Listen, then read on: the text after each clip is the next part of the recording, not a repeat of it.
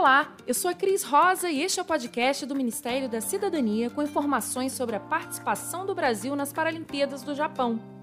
Raíssa Machado, da classe F56, que compete em cadeira de rodas, foi medalha de prata no lançamento de dardo e quebrou o recorde das Américas com 24 metros e 39 centímetros.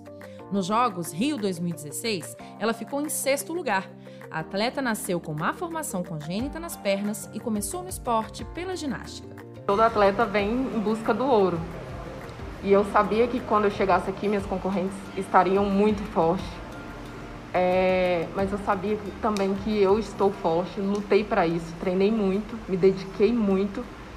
E eu estava ali na expectativa de passar ali 24, 24 50 e eu fiz 24,39, então faltou pouco.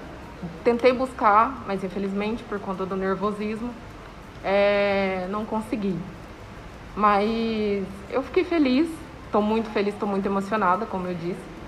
Eu, eu esperava sim o ouro, todo mundo espera, né? Mas eu acho que Deus preparou essa medalha para mim, entendeu? E eu só tenho que agradecer mesmo. Acesse a cobertura completa das Paralimpíadas na rededoesporte.gov.br, o portal do governo federal para os Jogos de Tóquio. Até o próximo episódio.